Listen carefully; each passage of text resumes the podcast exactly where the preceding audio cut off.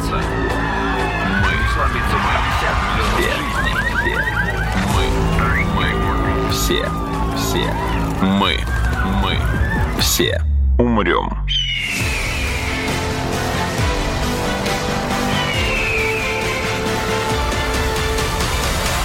Мы все умрем.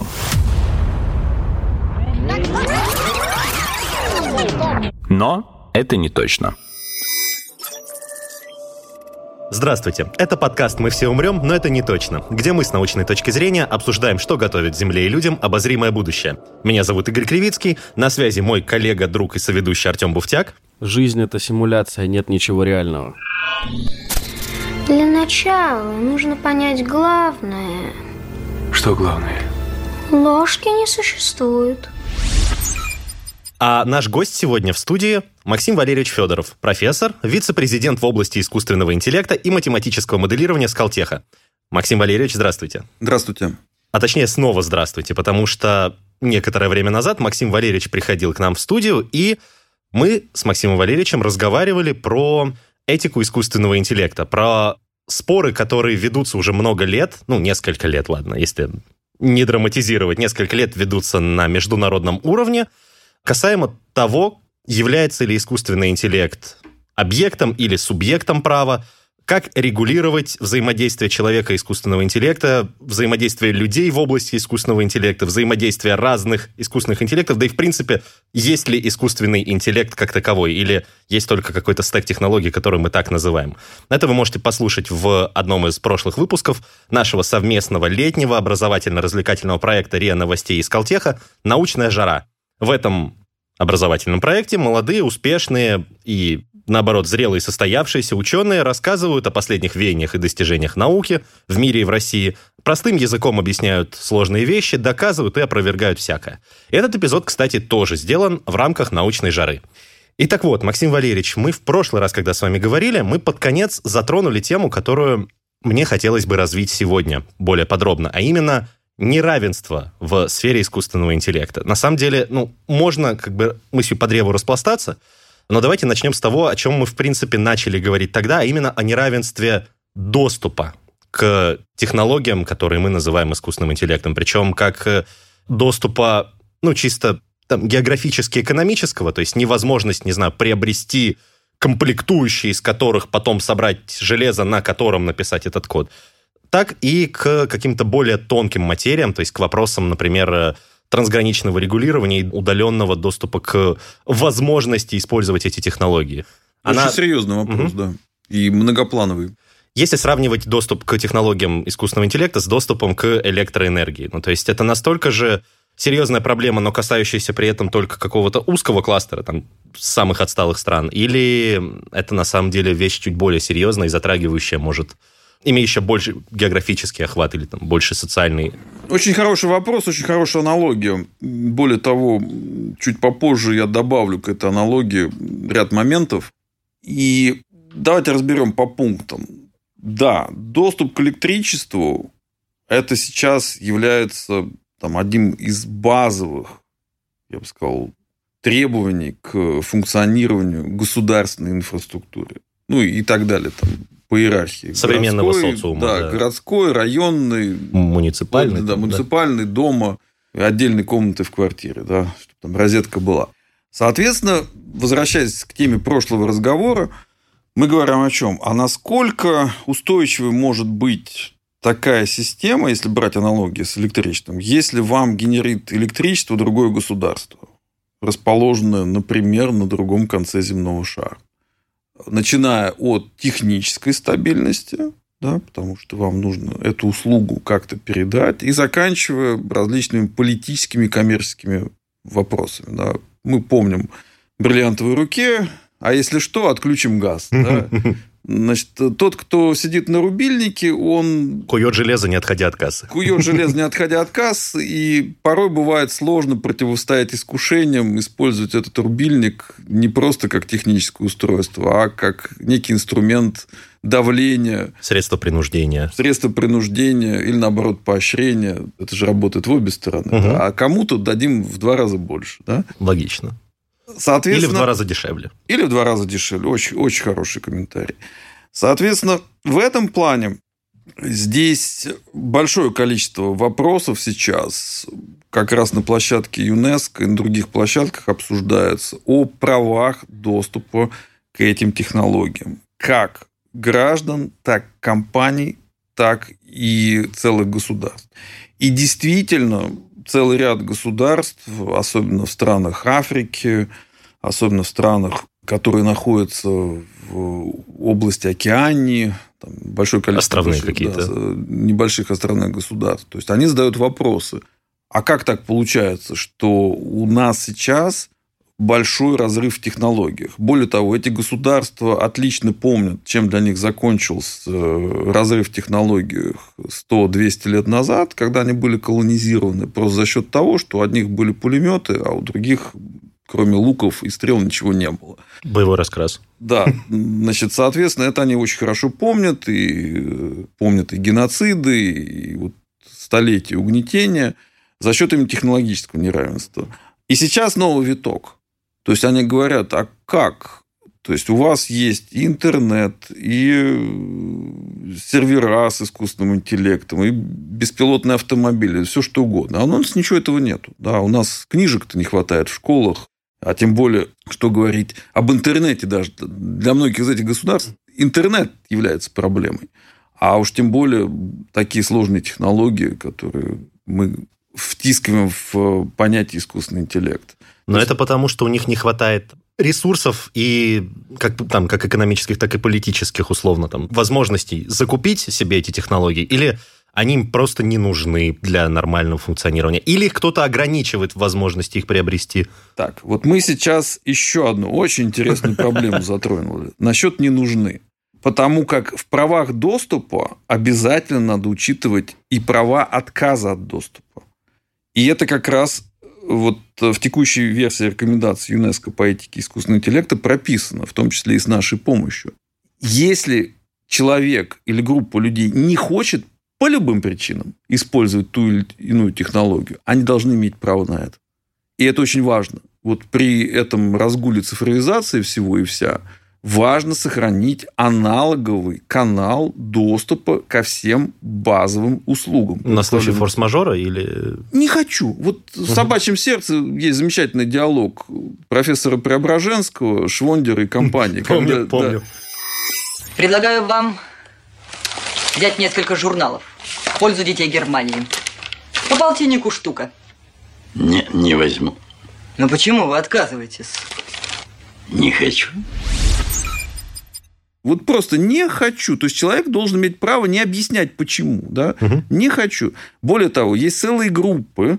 Одна из наиболее известных – это амиши в Соединенных Штатах Америки. Мгм, порядка миллиона. Есть целая группа людей, которые по тем или иным причинам, религиозным, культурным, они отказываются от технологий.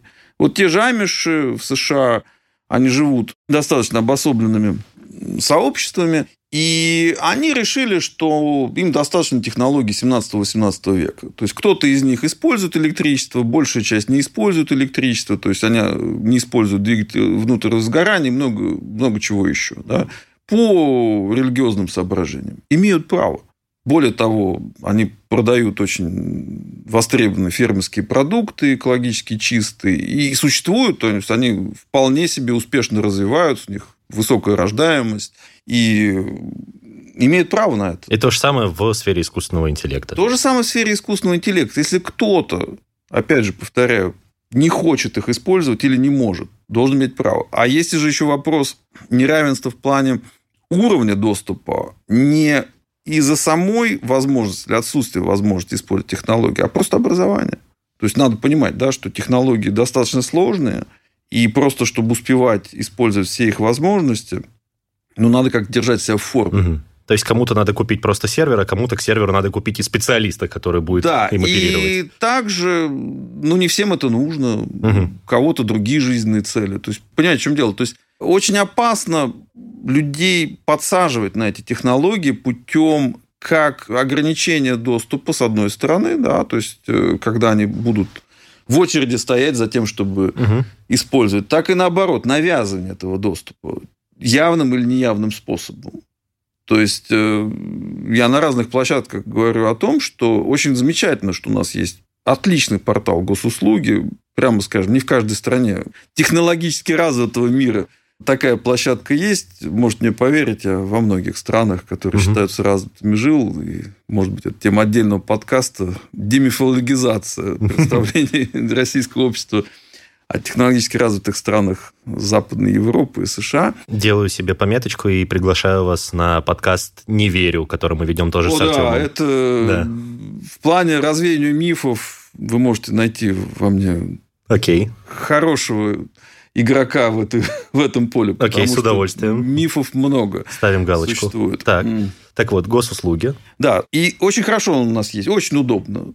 Для меня, для вас, наверное. Но меня подбешивает, что некоторые вещи я больше не могу делать вне госуслуг, А уже даже например. вас, даже да. вас, да? А теперь представь... Я мог раньше относить, ну, просто, не знаю, бумажку с, с господи, с показателями счетчиков просто в МФЦ напротив пойти в ящик опустить. Это было очень удобно. А теперь это надо передавать либо через приложение, либо через портал. Вот. А теперь представьте человека, который, ну, скажем так, далек от цифровых технологий. Угу.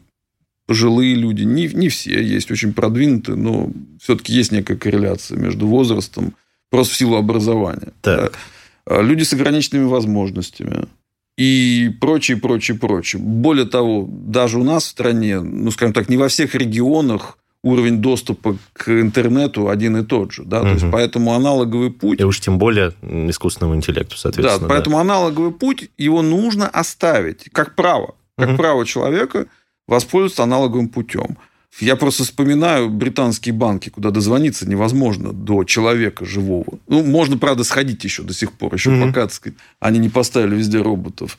А, вот ты пытаешься решить какую-то проблему, а проблемы часто возникают. Тебе блокируют карточку. Там, ну, ты почему-то там снял в Глазго деньги с банкомата и заплатил потом за почтовую марку в Лондоне. Ну, просто от Глазго до Лондона там, 5 часов езды угу. на, на поезде. Да?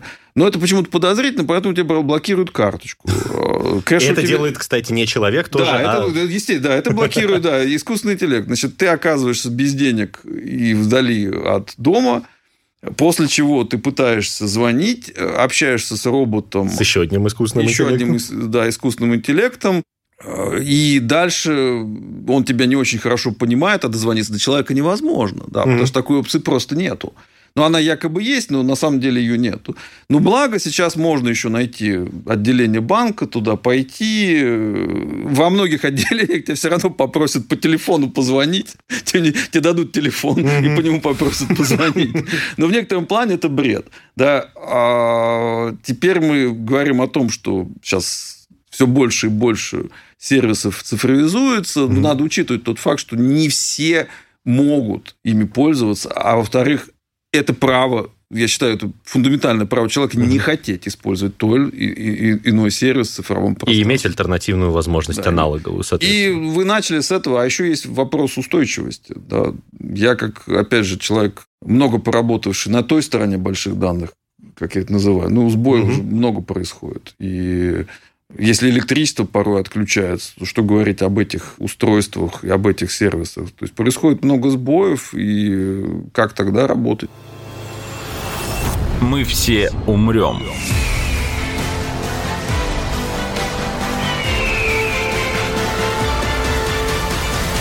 Но это не точно.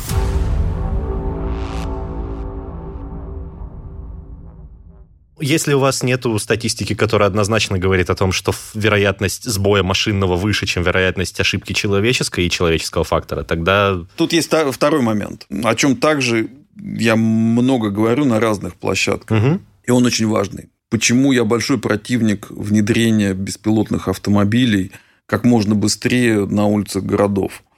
Это тоже Сейчас, вы противник внедрения или вы противник внедрения как можно быстрее? Я уточню. Я противник внедрения как можно быстрее ага. на улицах городов. То есть, как явление, вы, в принципе, допускаете беспилотные автомобили темпы в городах. вас не устраивают. Да, вас не устраивают. Темпы не устраивают, Спасибо, да. Артем, да. Значит, э, темпы не устраивают. Э, объясняю, почему. Потому что не решена проблема глобального захвата всей вот этой Власть. системы. Понимаете, в чем дело? Вот основная проблема всех цифровых сервисов в современном исполнении. Есть целый ряд идей, как это все дело поменять в будущем, но пока вот, вот как есть. Да? То, что ошибка отдельного человека, она локальная. Ага, ну, а сбой есть, в системе может... А сбой в системе Понятно. глобальный. Вот про беспилотные автомобили. Тут надо понимать такую вещь. Если там отдельному водителю стало плохо, да, и он потерял сознание, и что-то произошло. Это неприятно, трагично, Мгм. вот, но это локально. Это грозит одному перекрестку максимум. Ну да. Значит, а если сошли с ума все автомобили в городе Москве, по какой-то причине, сбой системы или захват хакерами Вау. э, и так далее, ну, это, пардон, уже глобальная катастрофа. Мгм. И опять мы говорим об асимметрии рисков. Более того, те данные, которые большие компании предоставляют по поводу отказов беспилотных автомобилей, Google, Tesla, ну, скажем так, это полуправда. Яндекс? Или Яндекс не отчитывается? Ну, Или- Скажем так, да, давайте про ту сторону границы говорить. А почему? Ну, потому что Яндекс, э, скажем так, он не претендует пока на производство и продажу автомобилей. Да, он пока претендует все-таки на производство вот этой вот системы беспилотной. Да? Мгм. Все-таки это немножко, немножко разные вещи. да. Хорошо, окей, я вас понял. То есть, и тут как раз возвращаясь э, к вопросу, обсуждаемому в прошлый раз, да, Мгм. это как раз вопрос, как использовать. Да? Если это используется на заводе, пожалуйста, нет проблем. Все еще локально, потому да, что... это потому что это локально, это достаточно прогнозируемо. Ну, то есть, ты едешь по там, определенному маршруту, там можно поставить какие-то датчики, которые смотрят как и что. Вот. А если это в э, такой многообразной ситуации, как городское движение, там много моментов, связанных с тем, что... Опять, почему Яндекс за скобками? Потому что все-таки Яндекс не производит са- сами автомобили. Да? Только софт, никакого Да, харда. только с- ну хард он использует. Ну, я имею в виду в э, автомобиле, Да, да, да. То есть это интеллектуальная начинка. Потому что был доклад э, полузакрытый от Toyota, очень честный человек, который руководит разработкой. Мгм. Вот по его прогнозу, ну лет, Официальный или инсайдерский? ну пол, это доклад на конференции, который просили там не публиковать. распространять, Да, понятно. Да. Значит, по его оценкам, по оценкам Toyota, это минимум 20 лет, от 20 до 40 лет. От текущего до безо- момента. да, до безопасного внедрения. Безопа... Мы говорим про безопасное да, Мгм. внедрение. Почему? Потому что они проанализировали статистику отказов, и выяснилось, что Google и Tesla, опять же, вот мы мягко говорим, они занимаются полуправдой. Они дают статистику отказов серьезных, то есть которые привели к какому-то инциденту. А если брать вот статистику честную, отка- один на три километра. То есть Ого. у них что-то происходит один на три километра. Но они, так как ничего не произошло, да, поэтому они опускают это дело. А, а, Не да. критический баг. Да, не- да, да. Ну, там что-то происходит один раз на 3 километра. И для Toyota это неприемлемо. То есть, э, они В принципе, должно быть неприемлемо. сделали очень серьезный анализ различных систем, европейских, американских, своих, и пришли к выводу, что, ну да, этим нужно заниматься, они занимаются, но вот прям говорить о том, что тут сейчас завтра будут везде без... Не, рано. Причем они не нашли ни одного автомобиля, ни одной системы, которая хоть как-то давал бы повод о том, что вот завтра его чуть-чуть еще доделать и можно. Нет, то есть они на самом деле внутренне сырые. Более того, опять же, если мы говорим об одном беспилотнике, который ездит по улицам города, ну, это происходит в том числе и в Москве, уж тем более в Сколково, где беспилотная зона открыта, и там много различных производителей ездит у нас, то надо же понимать, это принципиально разная ситуация, когда они только на улицах города, то есть их много, да. Потому что один беспилотник, даже если он куда-то чего-то дергается, ну, вокруг живые люди, которые успевают отреагировать, прийти на помощь и так далее. Да? То есть он в некотором пла- плане погружен в безопасную или относительно безопасную среду. А когда они все выезжают на улицу, и у Мгм. нас там людей водителей нет, это совсем другая история. Это просто фазовый переход. И мне удивительно, когда люди с э, высшим техническим или, естественно, научным образованием начинают говорить вот об экстраполяции поведения одного беспилотника на поведение миллионов беспилотников, ну, простите, это масштабирование такое, что любой специалист, он понимает, что там принципиально другие проблемы. Да? Соответственно, я бы сказал, что многие цифровые технологии, возвращаясь к теме вопроса, да, они еще сырые для массового внедрения. И поэтому аналоговый путь, его также нужно оставить в плане безопасности. Продолжая этот же самый вопрос, но вот теперь, раз мы затронули аспект вот именно производителей, что у технологий искусственного интеллекта есть некоторые производители. То есть, окей, мы поняли ситуации, когда не могу в силу каких-то ограничений, там, личных или экономических, или там, государственных, использовать эти технологии. Мы разобрались ситуации, когда я не хочу по какой-то причине, а есть ли ситуации, и что делать в таких ситуациях, если они есть, когда мне не дают пользоваться технологией искусственного интеллекта, потому что производитель ограничивает доступ к ней в силу патента, в силу желания выжить как можно больше денег, в силу каких-то политических, может быть, моментов. Но это сплошь и рядом происходит. Попробуйте купить, например, самые новые очки виртуальной реальности.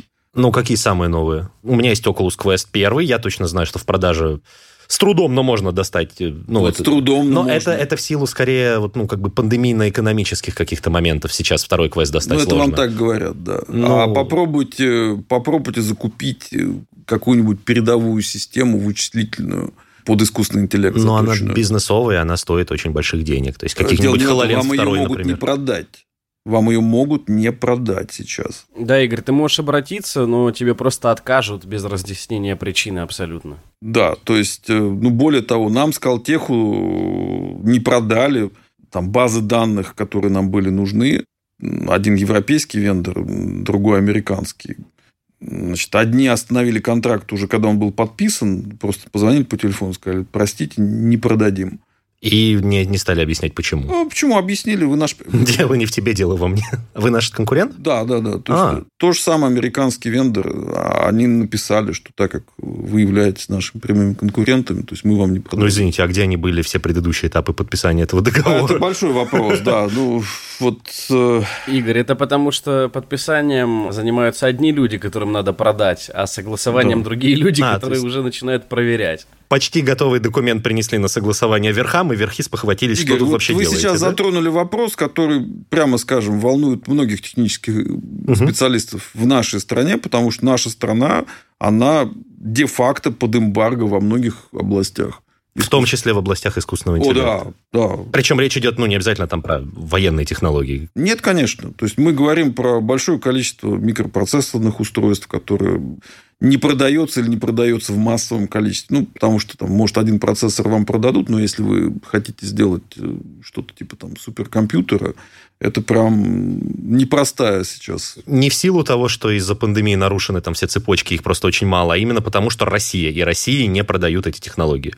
Именно потому, что Россия. Мгм. Да, То потому что санкции. это конкурентное преимущество. Более того, это ну, не ново в плане вычислительных технологий. Наша страна так или иначе под эмбарго еще со времен Советского Союза. Ну, я это понимаю, но просто сейчас-то мы говорим о технологиях, которые, ну, ну, революционное громкое слово, но это технологии, которые могут радикально улучшить уровень жизни. То есть это как то же самое, черт возьми, электричество, например, или доступ к интернету, доступ к электричеству. Это технологии, которые, ну, на сегодняшний день в пирамиду Маслоу можно вписывать благополучно. То есть настолько они необходимы для нормального функционирования. Да, но если мы говорим про историю колонизации Африки и Азии, точно так же доступ к базовым вещам, которые были доступны колонистам, медицина, там, та же хина, да, например, ну, ее просто туземцам не давали во многих случаях.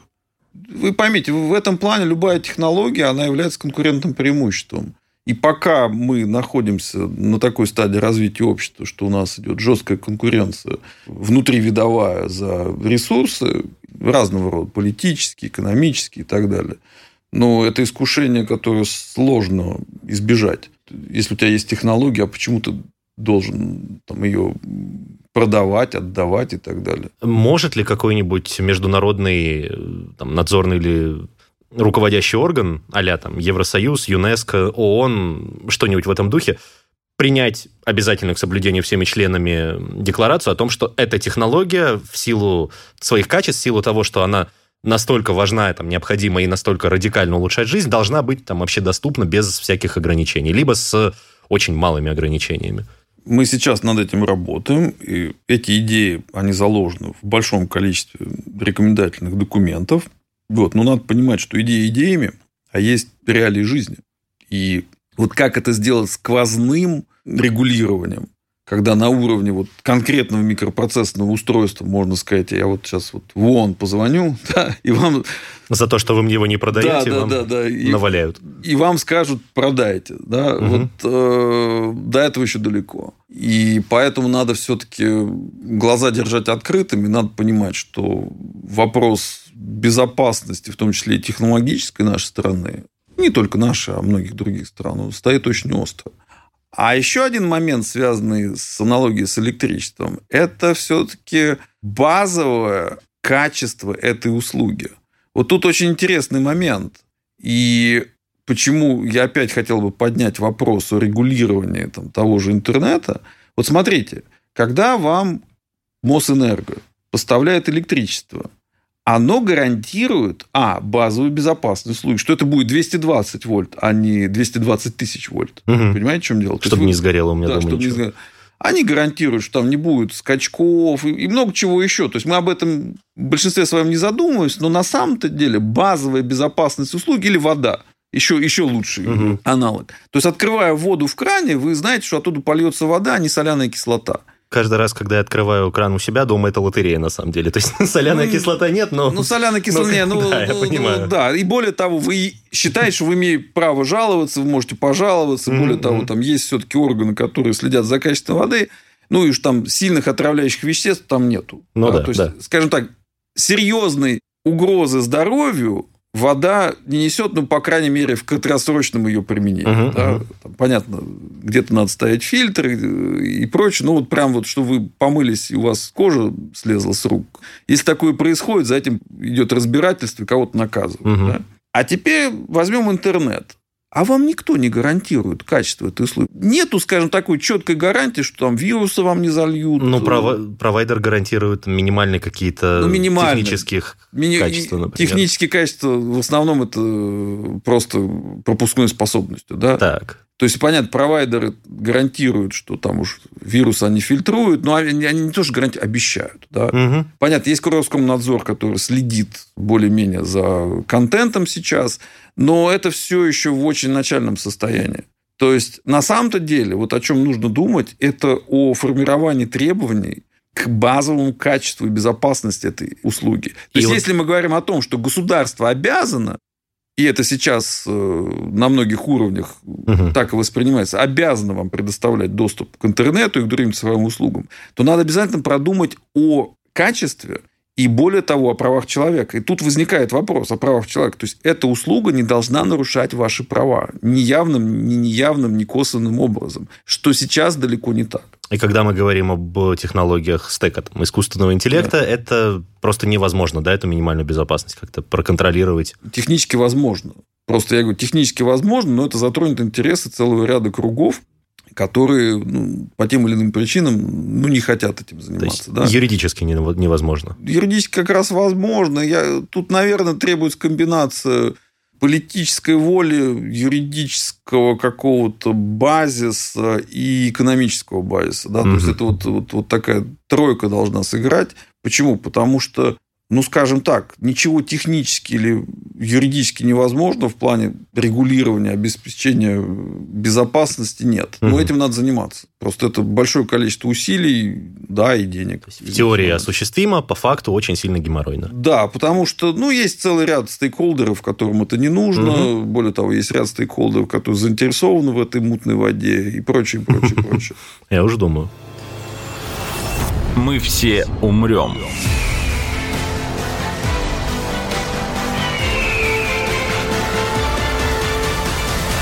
Но это не точно. Хорошо. Смотрите, если сужать фокус и перейти от каких-то глобальных вопросов к более частным, ну, и в обсуждениях, э, и в документе, который вы составляли там, для ЮНЕСКО. И, в принципе, на самом деле, часто эта тема всплывает, когда ведутся какие-то разговоры об искусственном интеллекте, ну, о технологиях искусственного интеллекта. Кроме неравенства доступа, говорят вот о чем, что поскольку искусственный интеллект – как вы назвали его в прошлый раз, это Data Intensive Machine Learning, то есть машинное обучение, которое учится на больших объемах данных. Это 95% угу. тех технологий, которые сейчас называют искусственным называют интеллектом, искусственным интеллектом или связаны с ним. Подавляющее большинство. Да, да. Эти Заметим, данные... что угу. это неформально, не фактически не так. Есть целый ряд других технологий искусственного интеллекта, которые сейчас немножко в тени. Я понимаю, но мы можем, мы можем уверенно остановиться пока вот на этом можем, определении да, для да. этого кейса, я думаю. Так вот, большинство этих данных, ну, очень часто эти данные, собственно, предоставляем мы. Эти данные берутся из нашей повседневной жизни, из нашей Абсолютно. деятельности в интернете и так далее. И поскольку искусственный интеллект обучается на них, и, скажем так, за успешные он принимает те решения, там, те ответы и те алгоритмы, которые в итоге удовлетворяют нашим каким-то хотелкам, Получается так, что искусственный интеллект способствует... Маргинализируется, э, э, так сказать, соизмеримо маргинальности пользователей. Ну, если грубо говоря, то да, на самом деле. То есть он способствует э, усилению каких-то аспектов, какого-то неравенства, каких-то стереотипов, возможно, которые и так циркулируют в обществе. То есть, например, ну, очень часто можно услышать, что искусственный интеллект сексистск, я не знаю, как сказать это, краткое прилагательное, способствует... Подвержен сексизму. Да, что искусственный интеллект, например, подвержен сексизму очень сильно. Ну, то есть тупо алгоритмы... Слушай, да и расизму. Если вы помните, была же ситуация, когда, я не помню, то ли Microsoft, то ли Microsoft. Я, выкатил, если ты про Twitter, то Microsoft. Выкатил искусственный... Да-да-да, интеллект, и он там через полтора часа стал расистом, поклонником Гитлера. Через сколько? Ну, в общем, научили дурака молиться. Они засунули искусственный интеллект, который генерирует Twitter-посты на примере самых популярных постов в Твиттере, и да, через там, несколько часов он начал э, спамить экстремизмом.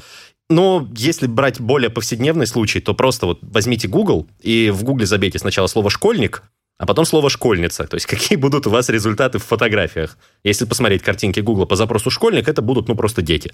Если сказать «школьница», то это уже будут, ну, вот эти вот развратные женщины в коротких юбках. Ну, надо сказать, что сейчас алгоритмы настолько уже развитые, что при попытке загрузить изображение, например, в какой-то сервис, алгоритм может сам оценить и, распознав там эротику какую-то, да, или, например, символы запрещенные, или еще что-то, он может уже на этапе загрузки тебя остановить. Это как, например, борется с какими-то фотографиями, ну, известная фраза, если что-то попало в интернет, то уже не удалишь. Ну, например, э, вот мы общались как-то с коллегами, они говорили, что э, если находится профиль какого-то человека, и его фотографии использовал мошенник, да, он создал, допустим, такой же профиль, то эти фотографии можно вот как-то на уровне загрузки во ВКонтакте, например, запретить, и человек не сможет поделиться там какой-то фотографией, к примеру, эротического характера, потому что он не сможет ее просто отправить. Интересно, откуда у него твоя эротическая фотография в этом случае? Ну, ну, я тебя понял, ну, да, да, хорошо. Ты понял. Я да, имею я в виду, понял. что, да, там, э, моральных никаких э, установок у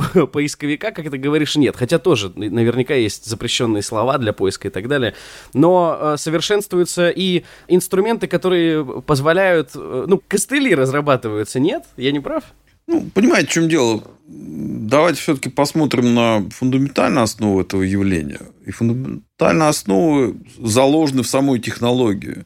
То есть сейчас фактически она и привела нас к этому тупику, что машинное обучение основано на данных, оно ничего нового того, что не заложено в данных, выдать не может. Поэтому, угу. когда к искусственному интеллекту, к тому, что мы сейчас понимаем под этим относятся как к какому-то оракулу, или тем более, когда говорят, ну все, вот э, теперь машины будут принимать решения. 42? Да, то есть это неверно ни с логической, ни с технической, ни с человекоцентричной точки зрения. Почему? Потому что фактически это продукт вторичной переработки, да, то есть данных, которые мы сами генерим. Вот. Ну вот представьте, если вы будете питаться там, продуктами, которые вы уже переработали там, тем или иным способом, ну, скажем так. Организмом. Да, организмом, да. То есть, вот фактически это то самое и есть. Это первый момент. Такая искусственная интеллектуальная многоножка. Да, э, первый момент. Второй момент. Известно, что если обучать на данных сети, то надо учитывать один простой факт. Да? 99% контента в сети генерится одним процентом пользователей. То есть мы говорим о том, что а, фактически очень многие технологии искусственного интеллекта, они обучены графоманами, которым делать нечего. А тут следующий вопрос. А почему человек не социализируется в обществе, а сидит и что-то пишет? Вот у него все хорошо с головой, да? То есть, вот, вот, вот почему-то человек э, ничем не занимается, кроме как писать посты в интернете. Ну, наверное, во многом количестве случаев это свидетельство так сказать, о неких там блоках, мягко скажем, в сознании, каких-то психологических девиациях. Да? Угу. Наверное. Не для всех это так, если там те, у которых это профессия, но в принципе это известный факт что как это, нормальные люди, мне когда писать посты длинные в интернете.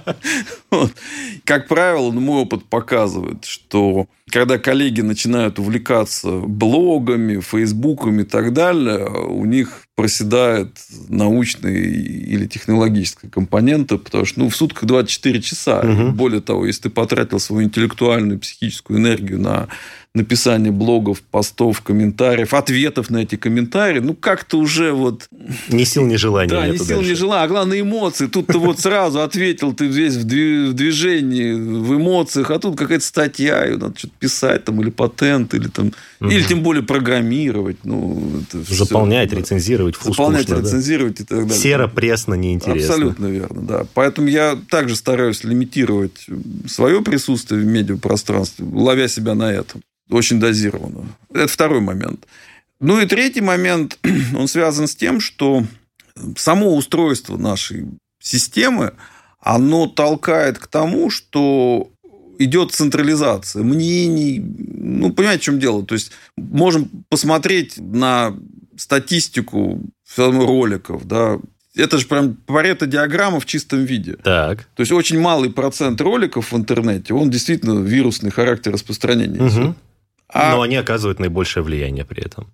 Да, а большой процент таких же, да, вы смотрите, ну, ничем не хуже, а то и лучше, но они остаются без внимания. Да, угу. то есть это вот это экспоненциальное распределение, оно очень хорошо работает в этом плане. Вот, кстати, извините, что перебиваю, это хороший да. пример, ну просто вот рекомендации YouTube, это же тот же самый искусственный интеллект делает, по да, сути, и делает да. это он на основе просмотров, лайков, э, ну, если не учитывать там платных моментов каких-то да, с продвижением. Да. То есть идет... Э, и вот, там спираль, то есть как бы да, чем больше... идет положительная обратная связь о чем нужно помнить. Вот есть старая добрая теория управления. Почему-то сейчас ее меньше дают не только в школах, где, по-моему, перестали давать, а и в вузах, в том числе и технических, которые говорят о том, что устойчивая система – это та, у которой отрицательная обратная связь. А у нас вот в этом плане э, обратная связь положительная. То есть, если у вас ролик приобретает большое количество лайков, он еще будет больше лайков, и угу. еще, и еще, понимаете, да, то есть он начинает так. играть о других. А вот нужно, чтобы система работала устойчиво, нужна отрицательная обратная связь. Чтобы чем больше лайк, чем больше у него просмотров, тем меньше его выдавали пользователям. Ну, вот что-то типа этого, так, да? да, да. То есть тогда система будет работать устойчиво. Может быть, в данном конкретном случае какой-то другой механизм, но я угу. сейчас про фундаментальный аспект. Ну да, говорю. да, понимаю. Во многих вопросах вот сегодняшнее развитие технологий и особенно использование технологий страдает от отсутствия отрицательной обратной связи, в том числе и регулирования. Да? То есть у нас угу. очень много вот этих положительных обратных связей, которые ведут к разносу системы. То есть... Э... К акцентуации на не тех моментах, на которых следовало бы, например. Ну, да не важно, просто к, к вот увеличению, увеличению, увеличению, так сказать, какой-то одной компоненты mm-hmm. и э, не обращение внимания на другую не менее важно. Ну, когда на машине едете, да, то есть вы вы же все время используете вот этот принцип отрицательно обратно. Вас повернуло не туда, вы же не туда докручиваете, да, вы наоборот ее да. возвращаете. Да. Да? То есть это теория управления, она родилась из Механики. Механики, кибернетики, управления системой. А представьте теперь, вот вы едете по колее, да, и у вас машина немножко съехала с ней, а вы еще докручиваете, еще дальше от колеи. Это была совершена ошибка, и я как бы докручиванием в обратную сторону я эту ошибку исправляю. А здесь как бы мы говорим про что-то, что с точки зрения системы причем, ну, системы не только искусственного интеллекта, а системы взаимодействия человек-машина, для них обоих считается чем-то положительным. Ну, то есть... В любом случае, оптимум. Я нужен. лайкнул, мне понравилось. Значит, машина предложит мне что-то похожее, потому что, ну, я поставлю на это лайк, и мне это понравилось. То есть тут а еще один позитив момент... на позитив на позитив да, идет подкрепление. Да, Ошибки-то и, нет. Вы... Ха. Подождите, если с вы точки, с точки зрения да, вот этой системы. Если вы давите на газ, да, и предположим, у вас машина будет все время ускоряться, ну что да. произойдет? Rано или поздно. Авария. Авария, да. Тут то же самое. Значит, э, если говорить про лайки, тут еще один момент. Значит, если вам все время дают что-то похожее, эффект этот уже активно обсуждается в прессе, вы оказываетесь в этом колодце. Вам будут давать только то, что вам понравилось в какой-то момент, там, энное количество назад. Инфопузырь а, я свой... Инфопузырь, да. Альтернативного мнения вы просто не получите. Угу. Вы до него угу. не доищетесь, не достучитесь там, и так далее. И этот эффект активно используют как во благо, так и во вред. Да? Почему? Потому что получается, что сейчас интернет из площадки обмена мнением превратился в площадку создания вот таких инфопузырей, где люди счастливо общаются с друг другом, потому что они находят друг друга, что по соцсетям, что по там, тому контенту, который им подсказывают, но они фактически сидят в одном и том же там пузыре. А где Разнообразие, разнообразие, где диалектический подход, который говорит о том, что ничего нет абсолютно верного и абсолютно ложного. То есть, Если вот бы это... речь шла про генные и биологические виды, то произошло бы вырождение в абсолютно. таких. А, а оно сейчас и произошло. Угу. Сейчас, ну, простите, можете посмотреть на элиты западноевропейских государств и государств по ту сторону океана. А сейчас происходит, что интеллектуальное вырождение элит просто с какой-то жуткой скоростью. Ну, не только на Западе, я бы сказал. Это, в принципе, повсемирное, по-моему, явление. Ну, может быть, но там, в нашей стране это менее заметно, к счастью. Потому а, что у нас как раз меньше доступа к технологиям может искусственного быть, интеллекта. Может, может быть, просто англоязычный, англоязычный сектор интернета, он старше, чем Киги mm наши, и поэтому там эти процессы запустились раньше. Но это уже отдельная тема, тоже можно когда-нибудь поговорить. Но учтите, да, что я дозирую все-таки свое присутствие в медиапространстве. Да. Мы все умрем.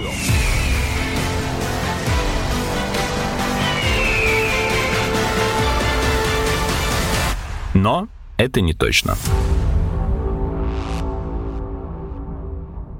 Хорошо, а если говорить об каких-то вот таких спорных, скажем так, аспектах искусственного интеллекта, которые он выработал не сам по себе взаимодействуя с людьми и опираясь на предоставляемые людьми данными, а опираясь на то, что в него было заложено. Если возвращаться к тем же вопросам там, сексизма и искусственного интеллекта, то есть мнение, точнее, не мнение, да, это очень громкие возмущения скорее, на тему того, что скажем, те же голосовые помощники все, которые, ну, это, по сути, технологии там, того, что мы называем искусственным интеллектом, они все женского пола. Кого-то это возмущает. Ну, то есть, смотрите, Siri, Alexa, Алиса, Картана, Короче, голосовые помощники, основанные на искусственном интеллекте, они все женского пола. И кто-то проводит аналогию с тем, что ну, то есть функция голосового помощника – подчиняться. Он выполняет как бы твои приказы безропотно, покорно, даже если ты будешь там на него орать, материться или какие-то инуэндо сексуальные там в его сторону высказывать, он все проглотит и стерпит. И это как бы укрепляет вот, корреляция между его поведением и его женским голосом, укрепляет э, стереотип об обязательной там женской покорности, например, и так далее. то есть, ну, я очень с большим скепсисом, конечно, отношусь к этому термину, но вот люди проводят корреляцию, и можно где-то там теоретически найти логику. Вряд ли оно само так получилось, ничего само по себе не происходит. Это что? Это чьи-то домысли? Или это действительно находка маркетологов, что типа, ну, раз основные наши покупатели это типа белые патриархальные мужчины, давайте угодим им, сделав именно такой продукт. Или какая-то нейробиологическая там основа лежит в том, что вот голосовые помощники женского пола, например, или я уж не знаю, какие там могут быть варианты. Интересный вопрос. Там хочется пошутить и сказать, что это просто сублимация образа, который в головах у разработчиков. Но на самом деле это не так. Шутка про стереотипы разработчиков, да? Абсолютно верно. Я вас понял. Но на самом деле это не так. Конечно, фантазия человеческая, она безгранична, и очень много фантазий на эту тему. Но надо понимать, да, что маркетологи – это очень циничные, высокопрофессиональные, как правило, люди – которые ничего просто так не делают. То есть в современном маркетинге там идет уже война за цифры после запятой, да, то есть там как спорт высоких достижений. То есть уже идет не на секунды счет разница, а на сотые секунды, если мы говорим про 100 метровки. Также и здесь. То есть здесь э, вот какого-то простого там движения, просто потому что так хочется, нет, его не будет. Соответственно, что здесь, на мой взгляд, надо понимать также, что все-таки я на это смотрю несколько со стороны. Да, и среди моих дипломов образования диплома маркетолога или нейробиолога его нет. Но так как мы общаемся с коллегами, и более того, моя деятельность на международных площадках, она простимулировала мое общение с самыми разными специалистами, то какое-то представление, наверное, у меня есть, но именно со стороны. Тут дело, конечно, в нейробиологии в первую очередь. И эти исследования по взаимодействию компьютера и человека, в том числе и голосовые помощники, они начались не вчера и даже не позавчера. Там одни из э, ну, первых упоминаний об этом, они, наверное, были в 70-х, даже в 60-х годах, когда стали делать голосовых помощников для пилотов реактивных истребителей. Тогда большое количество как раз вот этих, то, что сейчас называют когнитивные науки, cognitive sciences, да, значит, тогда большое количество исследований по поводу реакции человека на звуковые, на визуальные раздражители было произведено как раз вот в этом аспекте. Почему? Потому что пилот сверхзвукового истребителя, он уже работает на рефлексах, но там огромные скорости, любая ошибка чревата. Поэтому очень важно понимать, как он реагирует на те или другие стили, особенно когда он выходит из перегрузки. В ряде маневров у человека просто отключается сознание, надо понимать, да, при перегрузке. Угу. И вот тут очень важно, чтобы доходила нужная информация, доходила вовремя. И выяснилось, что женский голос, он почему-то привлекает более внимания. Наверное, это связано с, матери... ну, с материнством на минуточку, независимо от пола, на самом-то деле. Ну, понятно, у мужчин больше внимания, но насколько вот я могу судить, то женщины угу. тоже реагируют немножко лучше на женский голос. Ну, то есть мы, мы сейчас не про сексуальные предпочтения, мы именно вот скорее потому, что материнство. Да, да? потому что материнство. Потому что все-таки младенец, он ну, слышит голос матери, и когда... Чаще всего и одним из первых. Да, одни, ну, он все время его слышит, ну, когда да, да, развивается... Да внутри маминого а, живота. Вы даже про этот период, да, не да. И, и про этот период тоже, да. То есть, соответственно, вот эти частоты женского голоса, они как-то, ну там, понятно, счет идет на микросекунды особенно, но они важны. Да, то есть быстрее и как-то понятнее. Опять, я очень дилетантски про это сейчас рассуждаю, но, во всяком случае, для себя я этот вопрос решил. Да, что вот касательно голосовых помощников, все-таки есть нейробиологическая база, и она завязана на материнство, на то, что младенец, он все-таки реагирует на голос. Там, понятно, есть очень много сейчас исследований по поводу мужского голоса на младенца, там тоже какие-то там реакции своеобразные есть, голос отца вроде как там слышит и в пренатальном периоде и прочее, прочее, прочее. Но это отдельная тема, и я бы пригласил лучше кого-то коллегу, там, нейробиолога угу. или угу. коллегу из медицинских наук.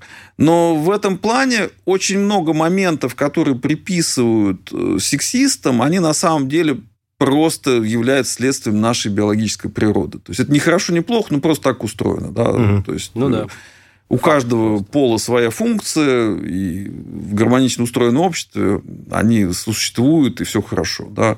Когда идет перекос в ту или иную сторону, вот происходит дегармонизация общества, и там, вызыв... что вызывает большое количество проблем от психологических до экономических. Более того, тут как раз возвращаясь к опасности такого, так сказать, супердоверия к компьютерам, особенно основанным на, дан, на данных, сейчас очень много есть попыток сделать цифровую этику. Не в плане этика цифровых технологий, а прямо вот оцифровать этику. Угу. Да, то есть вот давайте мы сейчас э, возьмем все там книжки и философские трактаты, посвященные этике, да еще по всему земному шару, как-то это все прогоним через... Э, унификатор уни... какой-то. Какой-нибудь унификатор, систему естественного языка обработки. И, наконец-то, найдем тот самый, самый оптимальный этический кодекс, который все должны использовать.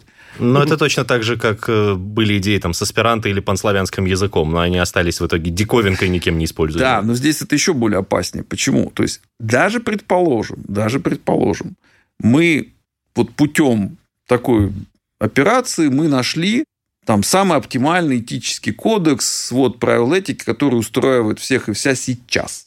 Да? Угу. А где гарантия, что это действительно самое лучшее, до чего человечество может додуматься? И как пример я вам приведу нацистскую Германию, образца, предположим, 40-го года. Так. В Радикальненько, стране, ну, допустим. В этой стране абсолютное большинство было уверено, что они делают все как надо. И когда 22 июня 1941 года они перешли границу, там, поверьте мне, у большинства, чтобы не писали потом, да, у большинства была уверена, что они делают этот поход на восток, это прям правильное дело, угу. и, и все делают они хорошо и, и так далее. Что да? крик на Хостон, да, это лучше. Да, то есть и отрезвление произошло после того, как э, наши пехотинцы заняли Берлин. Вот только тогда, и там даже чуть позже произошло отрезвление. Тогда, да, началось покаяние, которое идет уже там восьмой десяток лет и так далее. Да? Но тогда-то они были уверены, что все делают правильно. Теперь вспомню, что Германия на тот момент была технологически развитой страной. И, я бы сказал, передовой страной. И те же принципы искусственного интеллекта и суперкомпьютеров ну, то, что мы сейчас называем, заложены были в том числе и немецкими учеными. Вы про Энигму? Я просто единственное, что знаю с точки зрения компьютера. Ну, фон Нейман вообще-то Ну, вообще, да, ладно, хорошо. Да, это справедливое замечание, мне стыдно. Значит, Теперь, предположим, на минуточку, да, вот любители альтернативной истории, они любят всякие там книжки, прогнозы. Вот предположим, да, что вот это общество, значит, оно теперь победило, да, развелось, придумало свой искусственный интеллект и свою этику заморозило, да. Ну как, вот вам страшно не становится такой перспективы? Они все, большинство было уверено, и книжки писал, там же была огромная философская там, угу. и научная база, включая и циркули, и линейки, которые меряли. Все было, все было очень грамотно с их точки зрения. А теперь представьте, что вот они победили. Да, и после чего разработали искусственный интеллект, и вот свой этот там арийский кодекс э, правил ввели, и наша цивилизация стала развиваться вот по этим правилам, да. При активной поддержке искусственного интеллекта, который поддерж... следил за их исполнением. Так вот, а теперь кто гарантирует, что то, что мы сейчас считаем за этические, моральные там, и высокоморальные вещи не покажут таким же бредом и таким же, сказать, там, а, а, абсурдом, театром кошмара Через несколько потомкам. поколений. Да. Понимаете, в чем дело? То есть, вот почему большую опасность представляют вот эти какие-то глобальные, ну, тут опять можно вспомнить собачье сердце, как это, угу. когда Преображенский полиграф Полиграфович угу. убеждал, что ему надо там, заняться чем-то еще, кроме как рассуждениями о политическом устройстве общества. Вы стоите на самой низкой ступени развития. Вы еще только формирующееся, слабое в умственном отношении существо.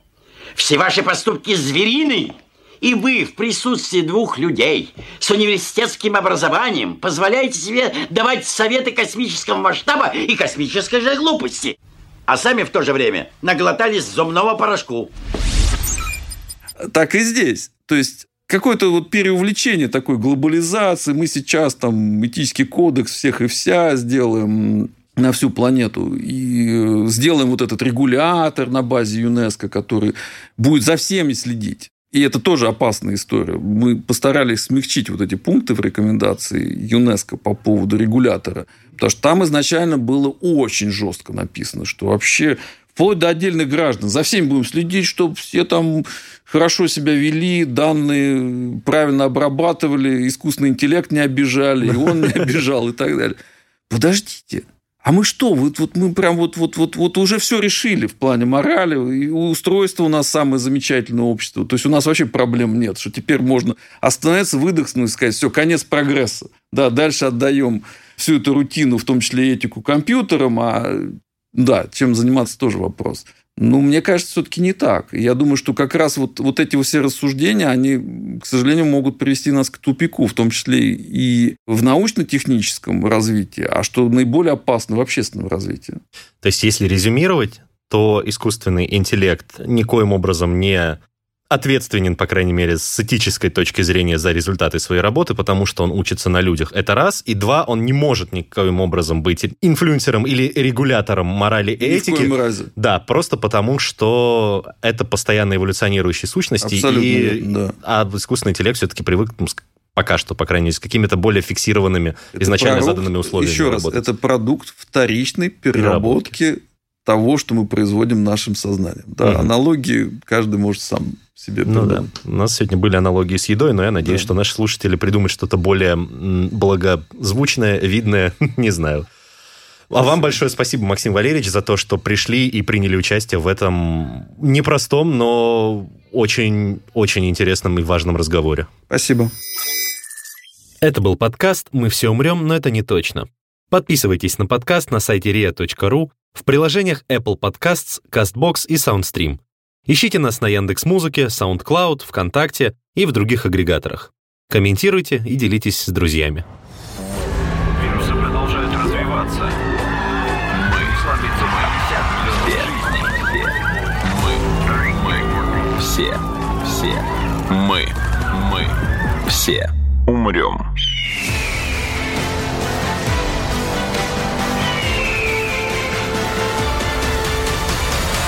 Мы все умрем.